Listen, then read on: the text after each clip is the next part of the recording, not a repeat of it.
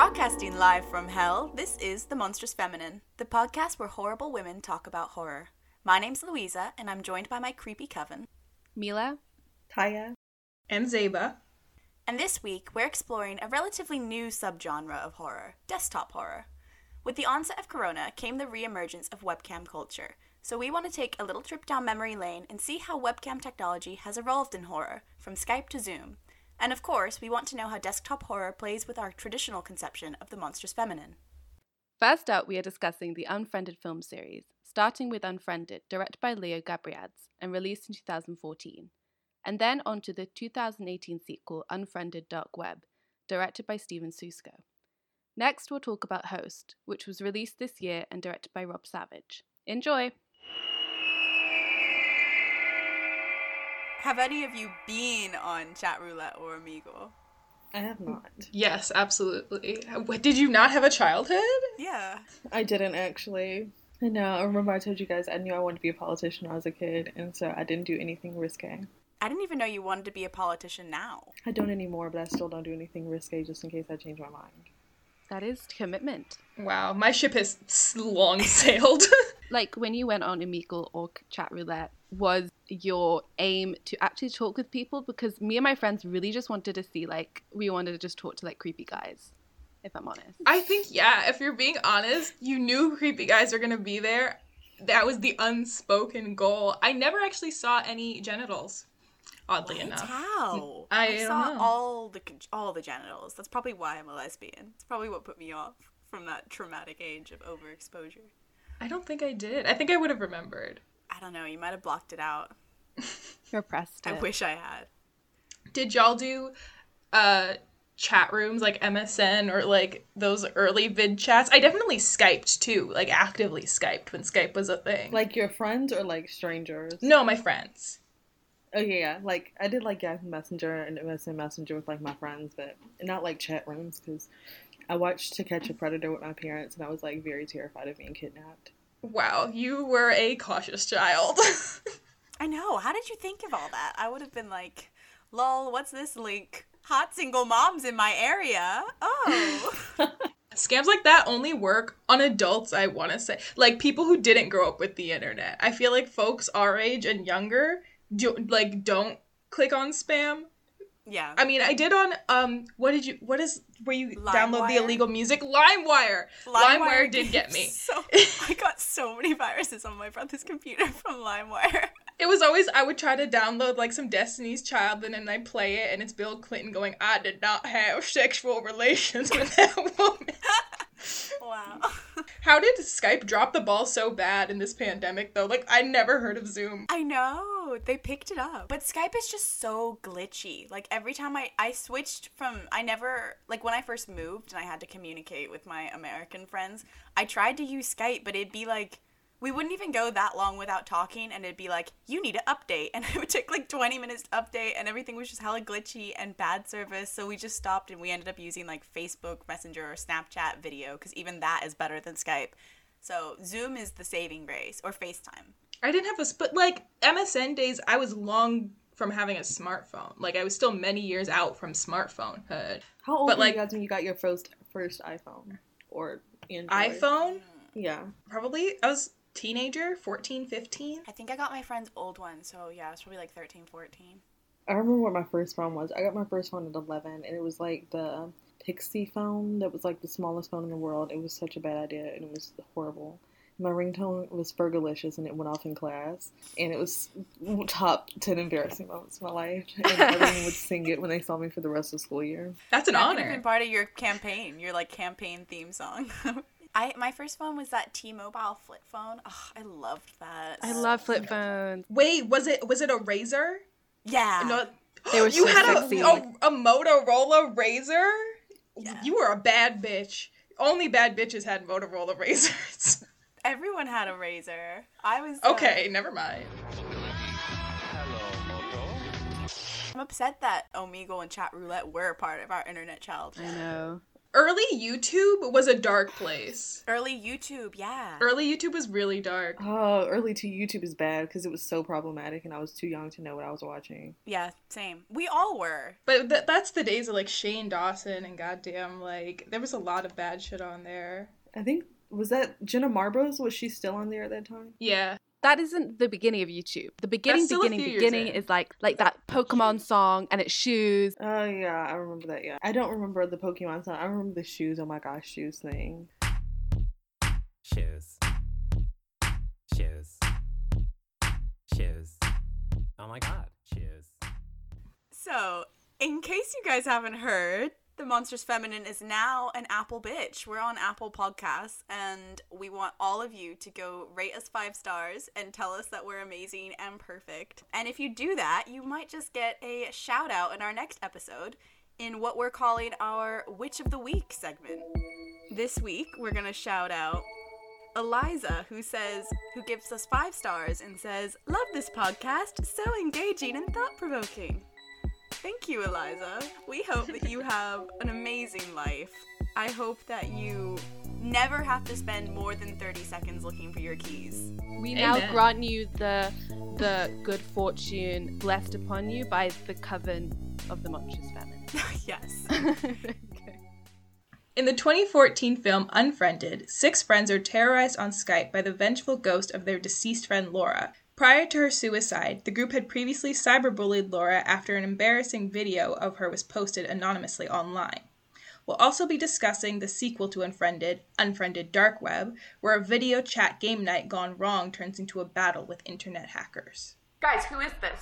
I don't Was know. this here the whole time? Ken, you said it was just a glitch. Well, the glitch just typed. Let's talk about where desktop horror sort of emerged from. So, from my brief uh, dive into this genre, because I wanted to kind of understand it, I think it's kind of influenced by technology or media horror canon, like Poltergeist, Videodrome, TerrorVision, Ringu, Pulse, um, and it's like also influenced by a lot by found footage horror canon, like the Blair Witch Project, Paranormal Activity, and then from that it kind of combines those two, like the the sentiment of being terrorized by something unknowable, like technology and the repercussions, uh, with this like sort of low budget style of filming, which is like found footage. So then we and then we come to the modern day. We have a whole canon of desktop horror. With Unfriended, I wanted to ask you guys whether you found it like overall more immersive or less immersive with that sort of desktop format. I might be wrong, but I remember back when this came out that it was originally in theaters. And I can't imagine watching it in a movie theater. I feel like it has to happen on a laptop, but at the same time, the fact that it's happening on my laptop and it's also glitchy makes me feel like my laptop is glitching in a way that like is distracting. Like it's immersive, but it's also distracting. And I was watching it with somebody on a webcam too. Like we were watching it together and talking about it together while it was playing. And all of that all together and the multitasking of it all, I found it like hard to concentrate and like especially it requires a lot of reading, reading all the instant messages, the emails, even like if they pull up a YouTube video, you can see all the suggested videos and they're like it's very detailed. It's super detail oriented. They have all the ads up there. They've got their entire iTunes library, their whole desktop, everything is labeled. You can see the time going on. Like, I think that's super, super interesting. But, like, as a person with ADD, it's so hard to watch, especially on a computer. Because I'm like, is my computer fucking up? What you said about like there's a lot of text. It's really text heavy these these movies and there's a lot going on. There's a lot of sort of multitasking of the characters but then like by extension you. And it did make me think about how our generation has become really acclimatized to that. I don't know what to call it, like your desktop. Is it a space? Is it like, I don't know, your online little world? But it's really easy to navigate between it. Whereas if like your parents sat down to watch this movie, they'd be like, pause, I haven't absorbed all this information yet. And I kind of think that's where this movie might not work. I there was a movie that came out I think about two to three years ago called Searching, and I think that movie works a lot better, even though it's the same concept, just because you get more background. You know, every step makes sense. Versus I feel like in this movie things kind of jumped around a bit and we didn't really get like the full background on every character. So when like they're all in the chat room, some of them just it, you never feel any sort of attachment, any pity, anything towards the characters. It's just like watching a slasher with a slight tinge of background story. So for me, I just thought it was just ex- a little bit underdeveloped. It was very distracting, and also I agree with Zeba. I don't feel like it was that interesting to watch on like an actual movie theater screen just because of how the movie is set up. I think it would have just been pretty weird to watch there. Versus, I feel like watching Searching in the movie theater was perfectly. Did you see it in the movie theater? Yeah, I saw it in the movie theater, and then I saw it at home as well. Did you think that it, um, seeing Searching the movie theater, like, uh, regardless of whether you thought it was a better movie, do you did you Mhm. get that same immersive aspect as when you watched it sat at your laptop? Because I felt like it really adds to the experience. If if you're sat like in the same position as if you're like sat at your laptop, you get I don't know like drawn in more to the experience. Yeah. For this, for Unfriended, I think yes, just because it was like everything was happening via the webcam chat. But like with Unfriended, it was just like him going through her life online to figure out stuff. So I feel like that's why that worked in the movie theaters. But this, You I feel like is like specifically, yeah, searching. It was like him going through all of her stuff to figure out what her online life was. But this was like all taking place within this web chat. So I think it made more sense if people watched online, or at least it made it scarier. I think um, for me, the whole immersive part of it is not so much to do with the format, like whether it would have changed if I watched it in the theater versus my laptop. For me, it's like I didn't feel immersed in it because I thought what you said, like touched on Ty, that the characters were just like it didn't really give us anything really about that. The characterization in this movie is poor in Unfriended, the first one anyway. Like it's just like you don't care about them, and they're actually I don't know. Do you think they're like believable teenagers? I just found them not believable. I also feel like, as I know everyone talks about how this film was like quite inventive for like the format, and that is, I agree. But I think it's actually quite old fashioned in how it depicted cyberbullying almost because it was like, for me, I don't think anyone I went to school with, like from, because this film was released in 2014, I was like, I don't think anyone I went to school with would have commented on a YouTube video, even with an anonymous, like, YouTube username because it's still linked to their account and like would have commented mean things. I was like, that's not really how cyberbullying is so much going on anymore. Maybe like early 2000s, if this film had been released, I would have believed it.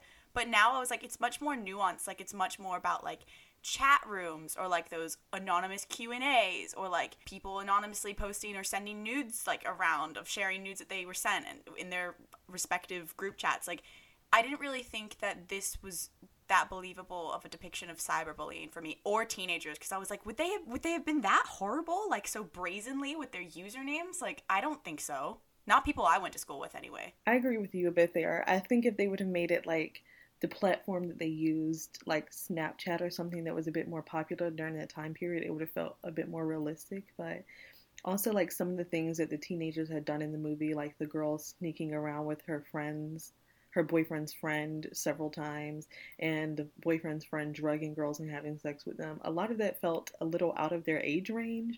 I was like, mm-hmm. not only would they be underage drinking, but he's also presumably underage buying drugs that are also illegal. Like all of it just seemed a bit out of their age range. I was like, this seems a bit more like they should be in college. That felt right. I think it depends what school you went to, but kids at my school were definitely cheating, doing hard drugs. They were definitely s- sneaking around. I felt like that felt like very college frat boy Yeah, college. I think David being like college, no? I I think that is a matter of privilege. I think these were very privileged teens and like if you if you go to a school where where kids have money and I did, like perhaps not like date rape, but absolutely there was sketchy sexual assault under the influence. Absolutely there was and people talking about it in that way. I didn't I didn't find the plot points unrealistic. I found that the way they handled it was unrealistic or or the way that they communicated about it interpersonally because none of them liked each other. Not even the boyfriend and girlfriend liked each other. Like this was truly a group of frenemies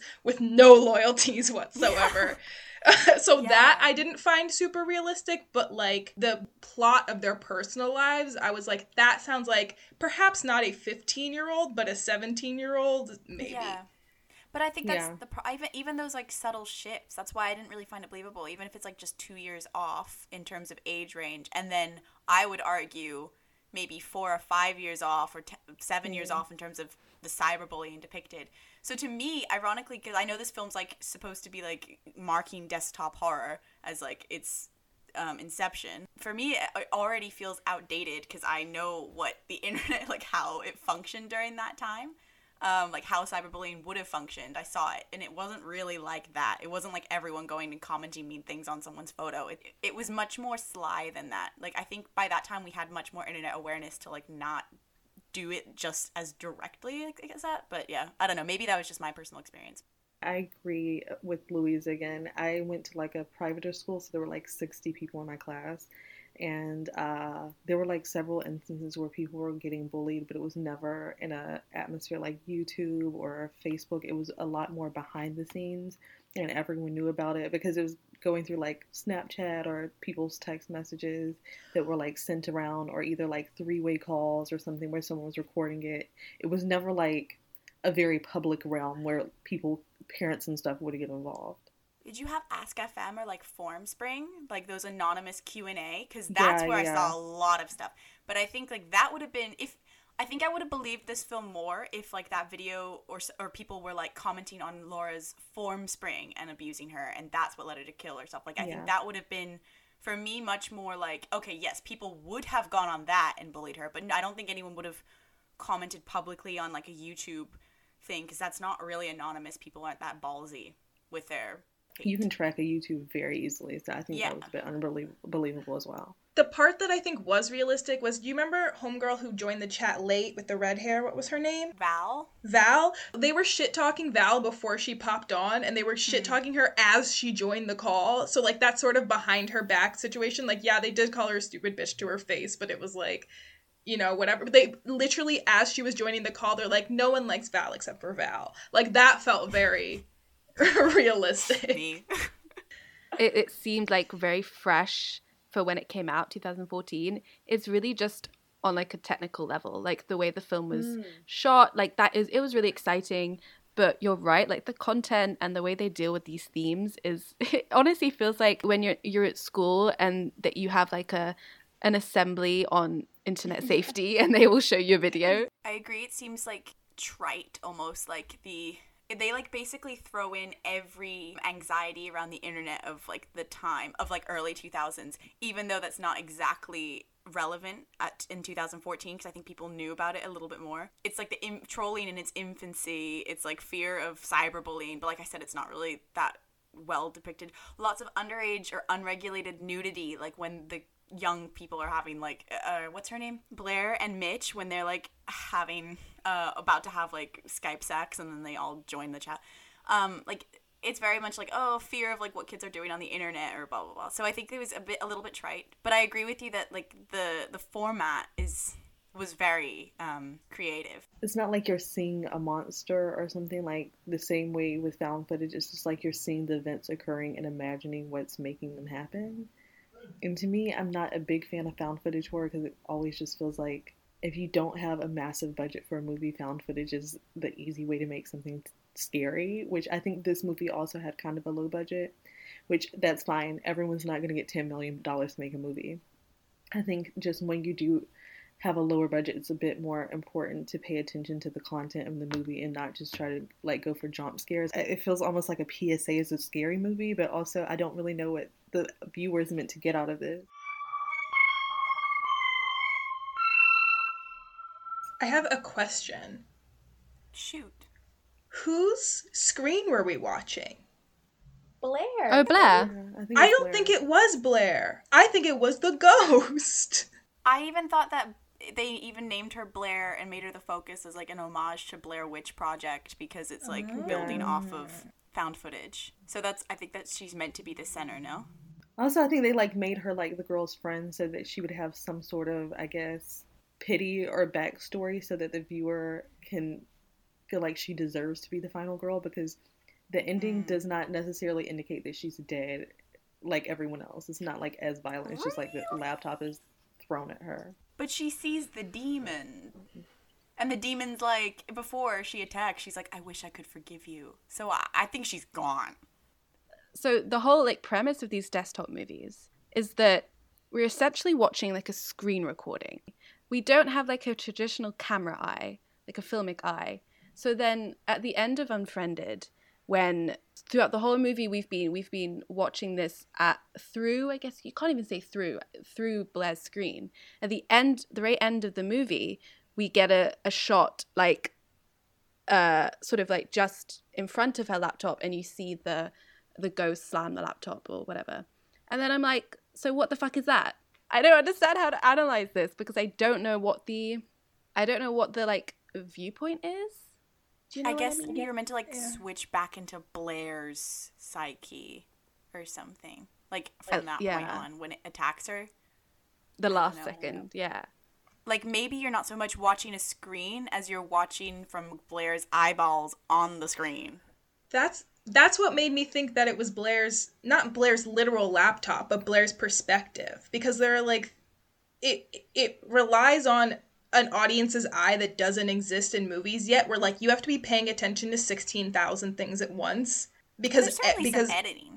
Like the where the mouse goes, like you're gonna follow the cursor and like But there's definitely Easter eggs. There's definitely because I watched this for the second time this time, and there's definitely little clues in in all the margins, all the songs that are playing, all the like ads, all the yeah. There there are Easter eggs in the chaos that like you would have to be constantly searching for and i found that i was able to see those things now because i wasn't reading the chats as actively because i knew what was going to happen but that's a lot of mm-hmm. expectation to put on an audience, especially one that's watching on their laptop at home. Because I was also looking at my screen. I was also in my chats. Yeah. I think that although you say that oh and I agree like at first it seems a lot more chaotic and because this screen there isn't like there isn't really a sense of of depth like you would in a, a normal film. But in any film there are easter eggs maybe like our eyes have become a lot more used to engaging with film worlds but now having these like desktop films it feels very new but then i don't actually think it feels new because this is exactly how we like most of us are spending like seven or eight hours a day so then maybe it is very easy Drag me. yeah, yeah honestly yeah Apple screen time up like seven hours a day. I don't know. Maybe this is me kind of like shitting on this format because I I I'm having trouble like considering it as like real filmmaking. Maybe. I saw an interesting article about this by Miranda Ruth Larson. It was called Cult Conversations, Desktop Horror, and Captive Cinema. And it was talking about how the format, like a camera within a camera, like a webcam, um, that is, brings attention to the, the importance of frames and, and borders and almost kind of hyper emphasizes the need for a gaze. And if we're going to link it back to like traditional film theory, then I would say, yeah, I think there is a hyper awareness of a gaze, which is kind of interesting when you consider that this film is so infatuated with the male gaze. Like, it's bizarre to me that the ghost, Laura, is female because the way she, like, menaces the other women is so sexualized in a way that I would think it was a male demonic presence. And that was like weird to me and inconsistent with the plot because I was like, but Laura's video wasn't sexual in nature. It was more like embarrassing. Like she just shit herself. But like if she had been filmed like doing something or being like assaulted or something, then I would agree I would believe that she would menace her friends for their sexuality. But the fact that she just chooses that is what makes like it just creates a gap for me. I'm like, why would a female ghost menace like why does Val die by ingesting bleach and then um Jess dies with like a curling iron down her throat, like so sexual, and she's like the bodiest one in the whole film. So I'm like, why is there so much attention? Do you think it's because we're they want us to think about the male gaze? I don't know. I think that might be giving it too much credit. But what do you guys think about that? I think this movie was made by middle-aged men who And it shows. subconsciously And it shows. subconsciously put that stuff in the movie and did not think about the plot at all. Unfortunately, I think that's probably what happened. But I was literally just about to say putting the phallic symbol down her throat to kill her seemed like such an odd way for her to die in the mm-hmm. movie. Like it didn't really have anything to do anything. It wasn't like the girl was always curling her hair or that her, her and Laura had a memory of curling each other's hair. It was nothing nothing of the sort. It was like she just randomly died that way and it didn't really fit with the plot. It wasn't any sort of vendetta or memory that she had with Laura. I don't know. I feel like in situations in movies like this where we typically see people being bullied, it's not like they were popular and then something embarrassing happens and then everyone bullies them because I feel like usually even in like Sex Education that TV show where like Ruby's vagina is the one that was shown and everybody like stood up for her and was like it was my vagina and that was like a powerful moment in the show. I feel like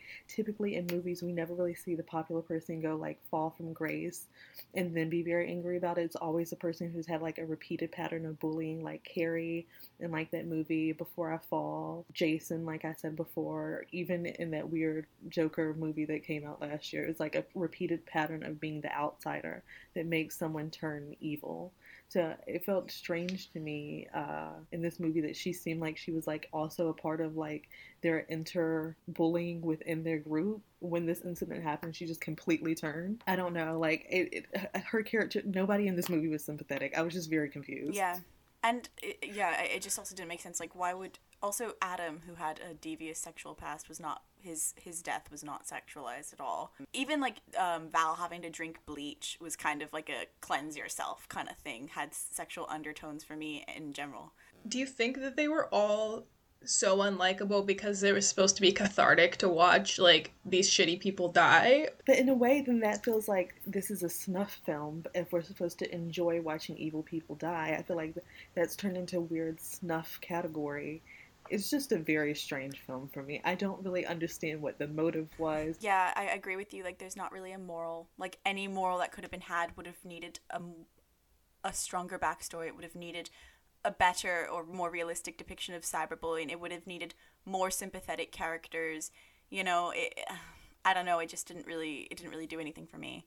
But where that film fails, I think Dark Web picks up because I think that those characters were very um, likable. Yeah, just like better representation. Whereas before, we're just watching like a bunch of soon to be sorority or frat bros. This film, uh, the next, the sequel, is much more like, okay, these are actual real people and they're dynamic and they're sympathetic, and I feel sorry when they have they have to face such drastic consequences for their actions. A lot of these films, it will switch between viewpoints. So, and by viewpoint, I don't mean like uh, the perspective, but it will the, the the screen will show the I don't even know how to what to call it. It will show like the Their webcam. the webcam of the person. Footage. Yeah, of the person looking and watching. So you're essentially watching somebody watch events on uh, events unfold.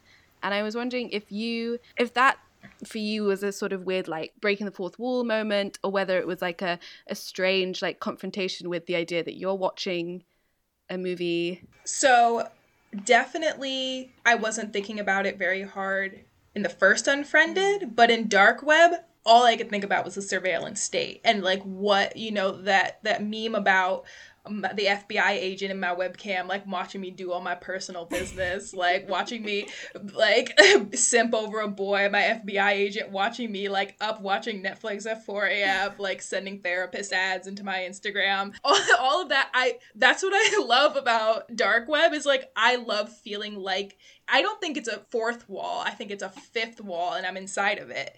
Ooh. And and the thing about dark web is that there's yes our perspective as the audience but there's also the unseen villain. I guess blair is the unseen villain in the first one but to a lesser extent of like because we know this is not his laptop and that everything he's doing is being observed if not by one by multiple people and we as an audience member are placed in the position of being those multiple people and seeing everything happening on his screen like that to me i was like chef's kiss. I love be- sitting in that mm. perspective. I think that is a that is a unique form of storytelling that is could only exist in the modern internet era. It's not found footage in the way that found footage is dated. It's like an, a completely new perspective of thinking that is not i don't even think we would have been thinking that way in 2014 quite frankly like we knew we were being like there was sort of like the patriot act was happening and we sort of understood that we were being observed but not to the extent that we know now Yeah, I was gonna say it really it changes found footage to live footage. Like what happens if you're being watched right now. Does this movie kind of remind you of that movie Hostel that came out, like that horror movie where they went on vacation and stayed in a hostel. And it was like the auctioning thing online where the people could torture them Oh. because it was kind of like a similar concept of like upper class people getting amusement off of them, which is a class thing. Well, we don't know who the hackers are. Well, they have 10 million, so they have to be rich. You're very correct. You're very correct. I'm not paying for no 10 million snuff film. Not that I'd pay for a low budget snuff film either. I thought it was just like a collective 10 million. Like lots of people had put in like a little pot. I mean, even to get to that much, they still have to be like upper middle class. Yeah, so it is, it is a bit of a class issue. He chooses a girl, shows her to the rest of the group, and waits for someone to pay.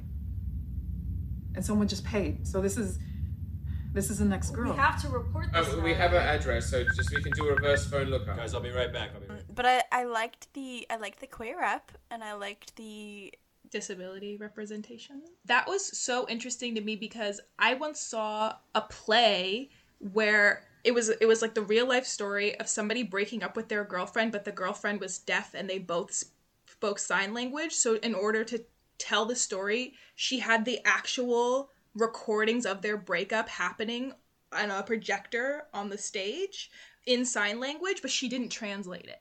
So you, as the audience, you just watch and you like watch their facial expressions and you watch it sort of unfold and like there was no doubt in my mind that this was like a relationship falling apart and I didn't I don't speak sign language at all. It was it was also on Skype. It was like a video chat and it was their real life breakup. Like the the play was scripted, but the recordings were real.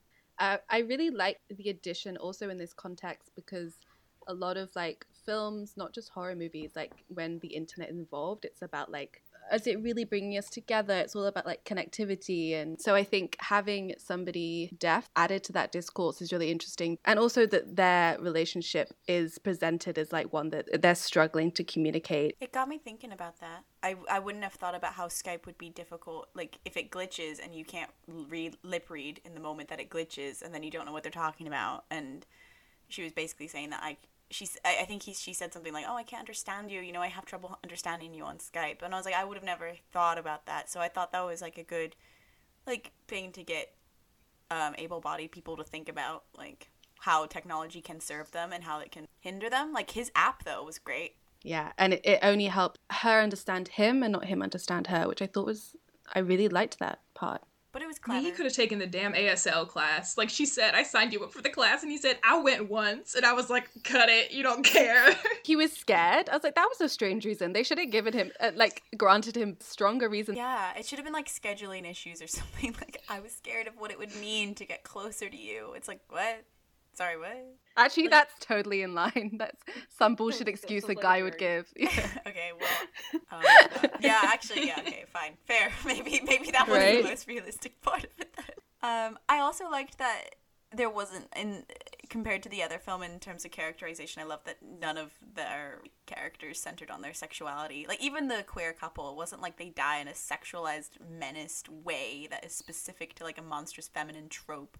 It was more just like, okay, like they're they seem like seemingly nice people who have stumbled upon this thing. I I, I just like that they were they seem much more to be like real people who were nice And real friends. A game night. Real friends, yeah. The other ones they're like the typical cliche high school clique of mean people, mean jocks or cheerleaders who hate each other, and I was like, uh, I don't. I feel like even they like each other sometimes.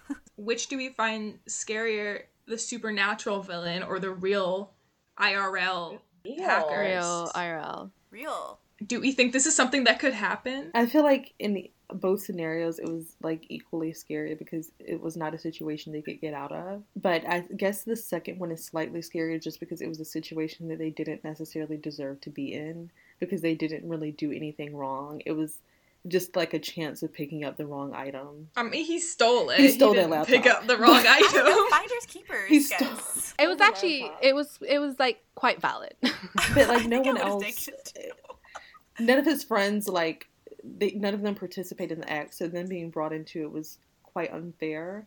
Especially like the girl's mom when they were like choose between your mom. Why or didn't she choose? one of you three is gonna die? I don't know. I was that like, was a bad Mom idea. is in the ICU. Like, it sucks, but like, I would have chosen. I think she was just in shock that it was happening. No, because she got really defiant at the end, and she was like, "No, I won't choose." And I was like, "You dumb bitch!" Like, True. Yeah. I, w- I wouldn't play with them. Like, I wouldn't test them. I'd just choose. And we know that they would do what you say. Well, no, not necessarily. Mm-hmm. They could have done anything they wanted. I was going to say like when when they did the put a finger down in the first one, she, like she didn't kill them if they didn't break the rules. Like there was there was some like rule established. But with the hackers, I don't know. I feel like they would have done anything they wanted anyway. Yeah, sure. They, she she knew that they were both gonna die, so she doesn't need to choose. No, she didn't know nothing. She was just dumb. I was gonna say that I don't think because you know like when police or when women go to police about stalkers and all this internet evidence and the police say we can't do anything unless they like do something like you know um like tangible like physical um and it's kind of a gray area in terms of the web. I think this is a similar scenario. I think the only thing they would have had would be that film that footage that they said oh I saw footage of a missing girl. That would be tangible evidence. But like in terms of just like someone's harassing me online, I don't think the police can do much about that. And what's so terrifying is that towards the end of the film, you see how easy, I say easy, I'm not sure all of this is 100% like accurate. You see how like hypothetically easy it is to completely falsify evidence in like a such a sophisticated way that and also like the photoshop and then the like um the swatting incident where he like gets the um is it FBI I don't know the SWAT team to go to his house 911, please state the nature of your emergency. I am sick and tired of all the corruption. Sir, is this a real emergency? I'm gonna pack up all my assault weapons and explosives, go downtown to the mall, and have some fun. They made that call 10 minutes ago. AJ, you need to. No, I. Hey, AJ, AJ, just get, just get on the ground right now, all right? Get on the da- get on the damn ground. But do you think maybe like in this that way the second Unfriended was more real? No, it, it's more realistic in the sense that I think the internet anxieties that it's exploring are more current than the ones that were being explored in Unfriended, the first one, because that was like I said, I think it would have been better if it was early two thousands. Um, like by that time it was already belated. So I, I think in that way that's why this one's more s- scary, especially because we're not even that far from eight 2018. Like people being dubbed, like you know those like fake porn videos where like they put celebrity faces onto them and like or they steal someone's face. Deep deep fakes, yeah. Like this is a real. Deepfakes, yeah. That's a real anxiety that's gonna be talked about in the And it, it plays off of the consequences of your whole online life. Like that guy who had the YouTube channel and they used his voice to make a new sentence. Like all of those things are things that we would put online and, and not be concerned for our jobs or our political careers or our reputations that can be manipulated in those really specific ways. Yeah, God, what can they do with this audio that we're making now? They've got a wealth of resources. It- But to be fair, it's, it's not even going to be spliced. It's just going to be me saying something problematic. I hate men. it doesn't need to be spliced for you to say that th- this movie, the only thing that I was confused about is when he steals the laptop and then like the circle reveals itself and they understand what's going on. Is like everything happened quite quickly, and I was like confused on how they were able to prepare all of the stuff. I think that's part of the what adds to the fear is that these people and this organization are like in every crevice of society.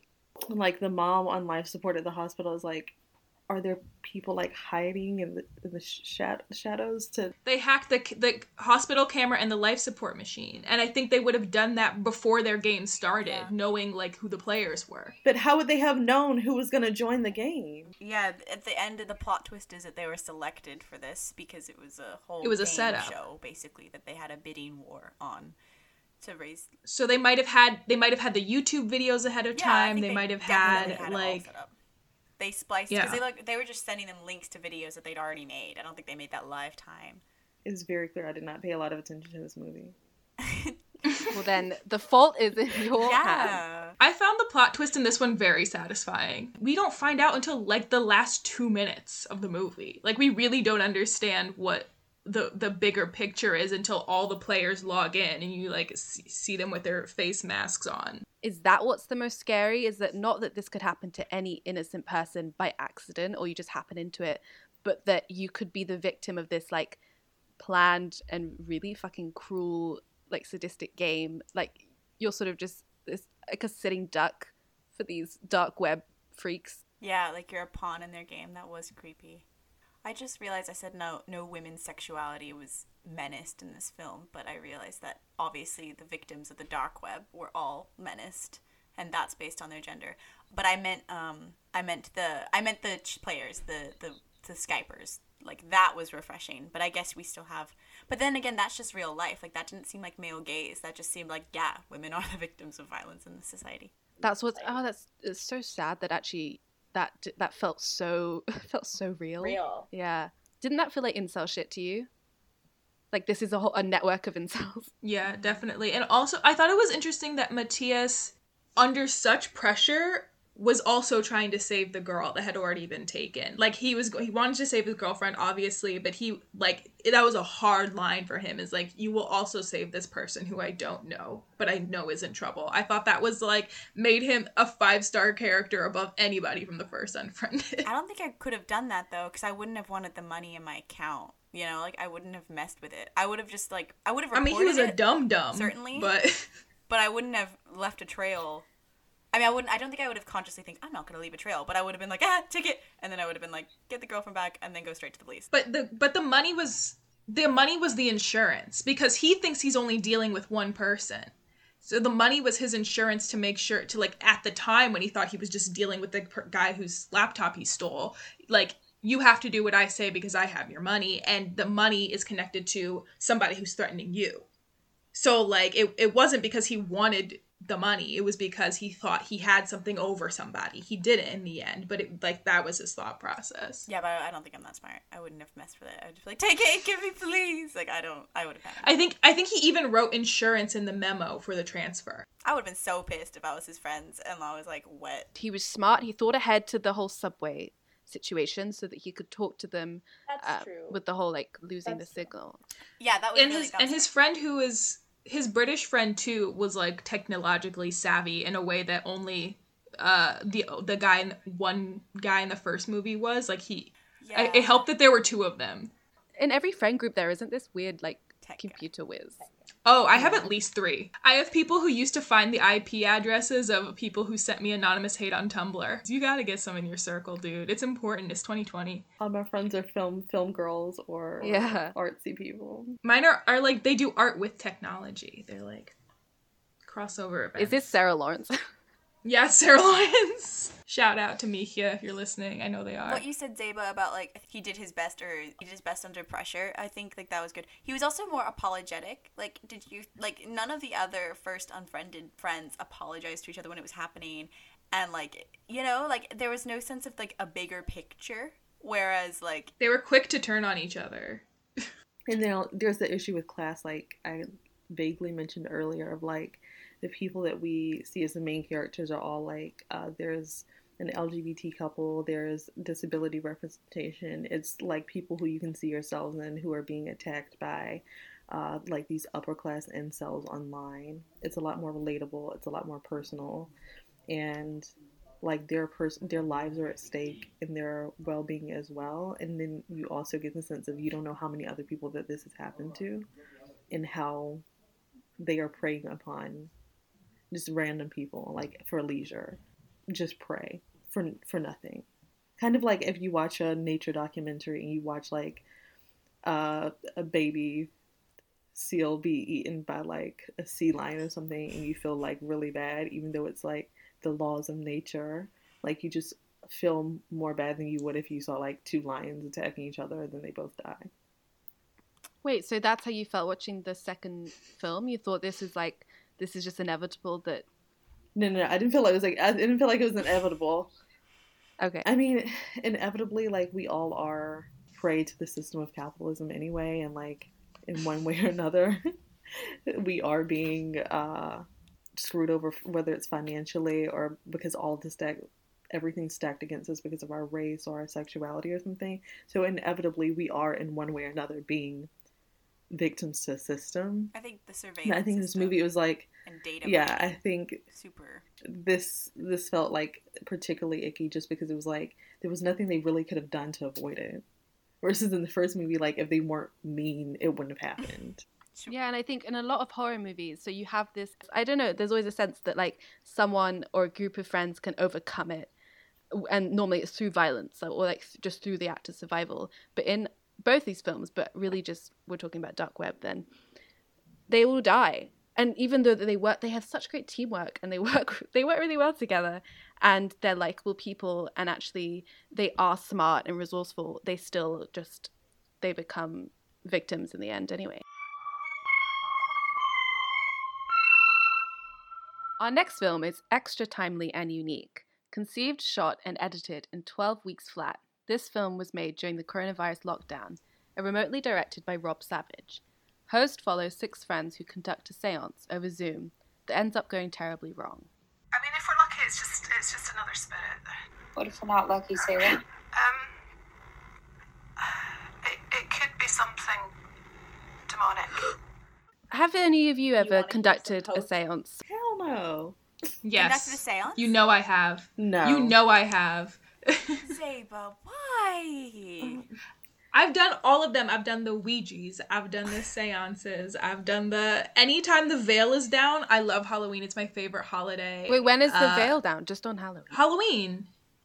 Just on Halloween. Yeah. I mean, there's times it's thinner, but it's at its thinnest on Halloween like or around Halloween 3 time. a.m. is the most like permeable time for spirits. I don't know. I'm usually asleep. Well,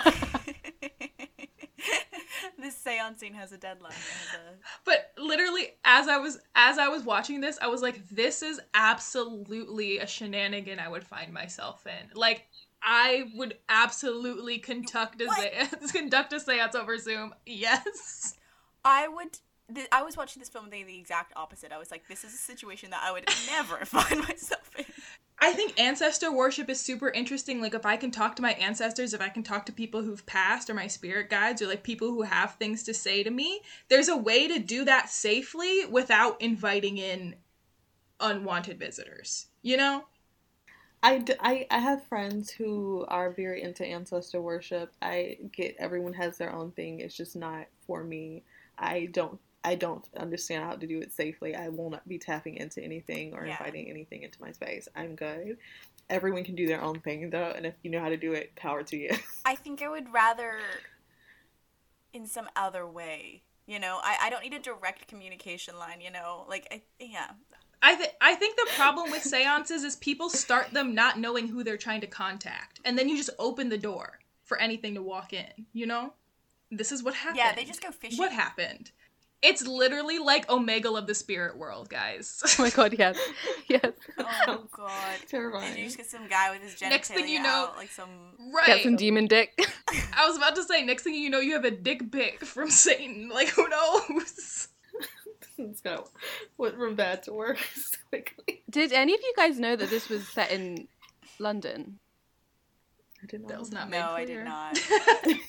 At first, I thought, oh, there's another uh, like random British character, like in the Unfriended movie. And I was like, wait, no, there's a random American character because they're all English.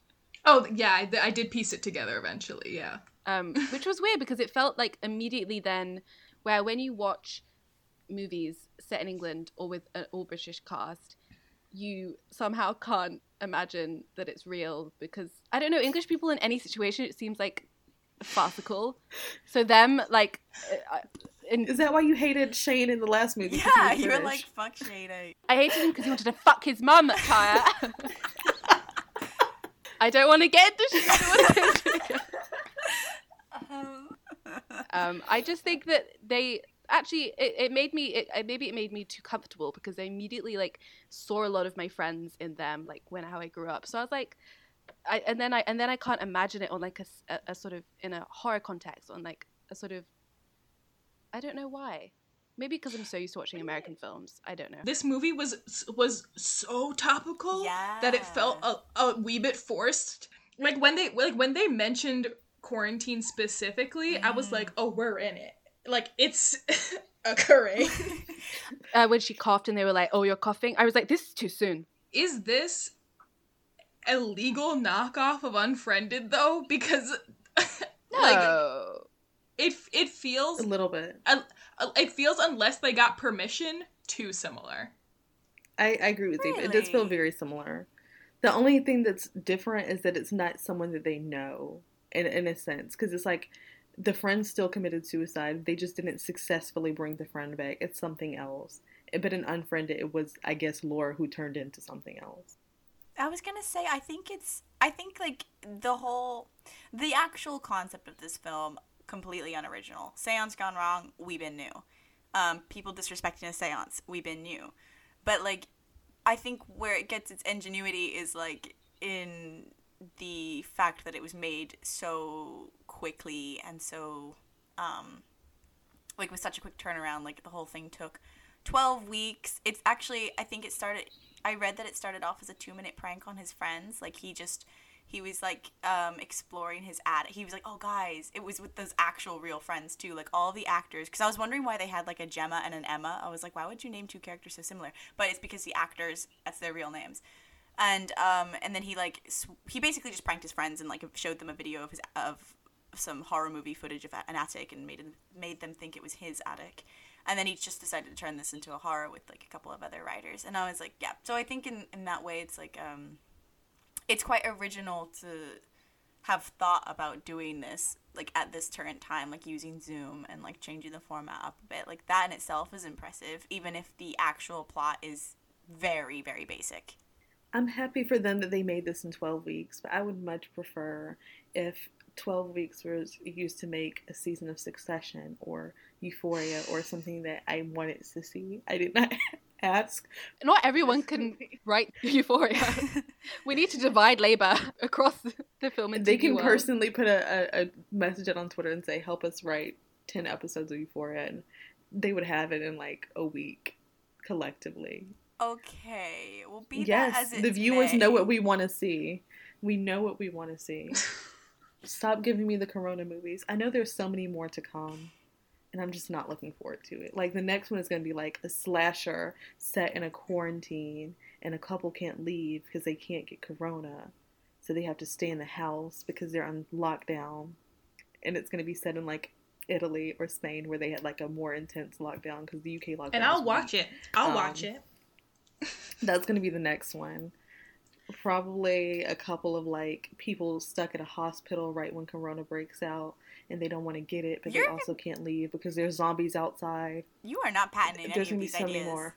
There's gonna be so many more like this, and I'm like, I'm just not really prepared. I just, I, I don't care. I'm currently living through COVID nineteen. I don't really want to experience in my horror movies. I'm gonna call out, okay? No, no. Is anybody here? Does anyone want to talk to me? Turn your lights off. Haley, honestly, if I die, I'm actually going to haunt you myself. Shh, just listen. Can we talk about the prank aspect? Because I didn't know that that was a real prank. When I saw Gemma do the prank uh, with the medium, that was no longer my friend. I was like unfriended. That went too far. Just like just no, that was that was fucked up Tell to me. talk about talk about that. What do you and the guy breaking the circle? Okay, so I have I have three theories for whose fault this is. First being Haley because she started the whole thing and knew that her friends ain't shit and weren't gonna take it serious. Also because she knew that there was something in her house. From the first scene, we see a webcam, whatever, uh, sort of found footage situation where a door slams in her hallway and some other spooky stuff happens. So she's conducting a seance in a house she should already know is haunted. There was spooky stuff happening before the chat even started.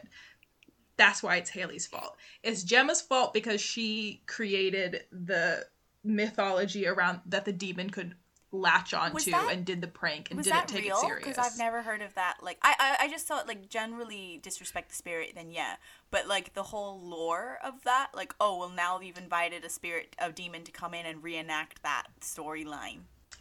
I don't know what's real, Louisa. I don't know that any of it's real. I really liked that explanation she gave. The whole like wearing a mask. I thought that was really that was really clever and like a nice addition. You I know, thought it was very bullshit. I'm not gonna lie, I didn't buy it. it's all bullshit. This entire movie was. It was 56 minutes long. Because it was mimicking. It was meant to be like. f- They said they wanted it to be 40 minutes, but like that would have been too short. Like a so Zoom they, chat. They made it as if it is a Zoom call. I actually really like that element of it. I think if it was any longer, Yeah. I would have. and when the time ran out, I was like, I'm not gonna. I I almost dropped off a few times. Okay, well, just that's that's your opinion. Uh, I thought it was very good. I thought it was a good time. Yeah. My third theory is Teddy, te- well, specifically Teddy's girlfriend, because she blew out the candle before the circle was closed. And, like, if Yeah, and like we can I want to talk more in depth about like could could ghosts jump onto the Wi-Fi? That question is posed because because like the circle in in my view does not have to be in the same space because you're connected by intention and a they started with weak intention because not everybody was into it and then but I can't remember if Gemma does it. I think Teddy leaves before Gemma makes the prank. Yes, yeah, yeah. And, and like, Before it starts. yeah, so he's so he's completely disengaged from any intentionality and the fact that they've been told, okay, picture a rope tying the door and should anything go wrong, just cut the rope with your mind. He I I doubt he ever created the rope and I also doubt that he cut it. And so I think Haley's Haley's ghost started it, but Teddy and Teddy's girlfriend opened the door for it to enter everybody's house. But didn't Gemma also maybe not open the door? Gemma definitely like disrespected. Gave it a form. Yeah. I, I also think Teddy provoked it. He came Teddy's on with that a clown. And he was vaping the whole time. Oh yeah. if I was a ghost, I'd be like, I'm gonna murk this vape god. if I was a ghost, I would go they after old school, Teddy they like cigarettes. Yeah. Yeah. Ghosts love tobacco. That's true stories. Um, no, I, I have a question, and I guess it's I guess it started at Zeba because Zeba's definitely Our um spiritual guide. she's our what's her name? The dumbass is that the technical term? No, no, no, the Scottish character. Oh my god, I love name? the way she says spirit. We need to talk to the spirits. I was like, I'll do anything you want in that beautiful voice. Whoa. We gotta get you a Scots person. Okay, it was not, it was not meant to be sexual. It, it definitely It sounded, that sounded way. sexual. Zeba, do you think so? In terms of, and I'm, maybe this is just from like a horror perspective. I don't know, like the spiritual realm and the occult. Do they actually fit well in like a more modernized, like digital reality where I don't know. It seems like there's a bit conflicting, like that more like mythological and natural foundation of like the spiritual world, and it doesn't seem like it fits in well enough that it can feel I don't know, feel authentic. Authentic's probably the wrong word, but you know what I mean. I feel like yes, it is compatible in that everything is about intention and that can that existed with different forms of technology. So like people who write spells down, there's nothing to say that it would be any different if you typed it or said it aloud into a webcam because it's being said or it's being written. And the same thing with people who do like online psychic readings, tarot readings, like you can call psychics through through your webcam and it's it's all about the intention you put into it whether or not a spirit could jump from if i produced it in this room to your room because we're chatting? I don't know. But i really like the connection between um uh the ring. I mean it's just like something that's been explored in horror movies for a long time. I, I don't i don't think i don't think the idea of like spirit and magic and the occult is limited to the technology of the time because that wouldn't make any sense. Because it's all about communication and whatever means we use to communicate is the means we use to communicate whether that's a letter or a phone or a co- like a phone call especially with a video chat because you're verbalizing something. But in this case i think it was just that they were all imagining the same thing and that's enough intention to do something. Did y'all hear about did i talk about this on a different episode? That white girl who summoned papa legba because she was on she because she was on like a, a witch facebook group and then she and, okay actually this is my real life example. She she did the summoning but the where she fucked up is when people on the facebook group were like mm, maybe you shouldn't have done that. She like wrote some mad disrespectful shit on the facebook page and was like i can do whatever i want. Leave me alone. Like i'm practicing wiccan blah blah blah blah. She does not do voodoo. She does not do hoodoo. She does not do african spirituality of any kind. But she was like i can do whatever i want. Leave me alone. And just like was cussing on the facebook page. And then she died in a hot tub a few days later and every and with no no cause with no explainable cause as to why that happened. And i think had she not written on the facebook page something disrespectful she would have been fine. Like if she tried to contact a spirit i'm sure it would have ignored her. It would have just ignored her. But it's the fact that she was disrespectful and she didn't she wasn't disrespectful out loud. She typed it. She put it on a forum. Other people saw it and thought about that disrespect like they might have like called something into her and her girlfriend was black and a, a witch who does contact papa legba so like there were lots of connections happening that she was she was actually trying to summon back her girlfriend and made a voodoo doll of her girlfriend Where was her girlfriend? and was trying to they were broken up oh. she was Why she was she trying call her on to? Yeah, literally. she she was was she blocked?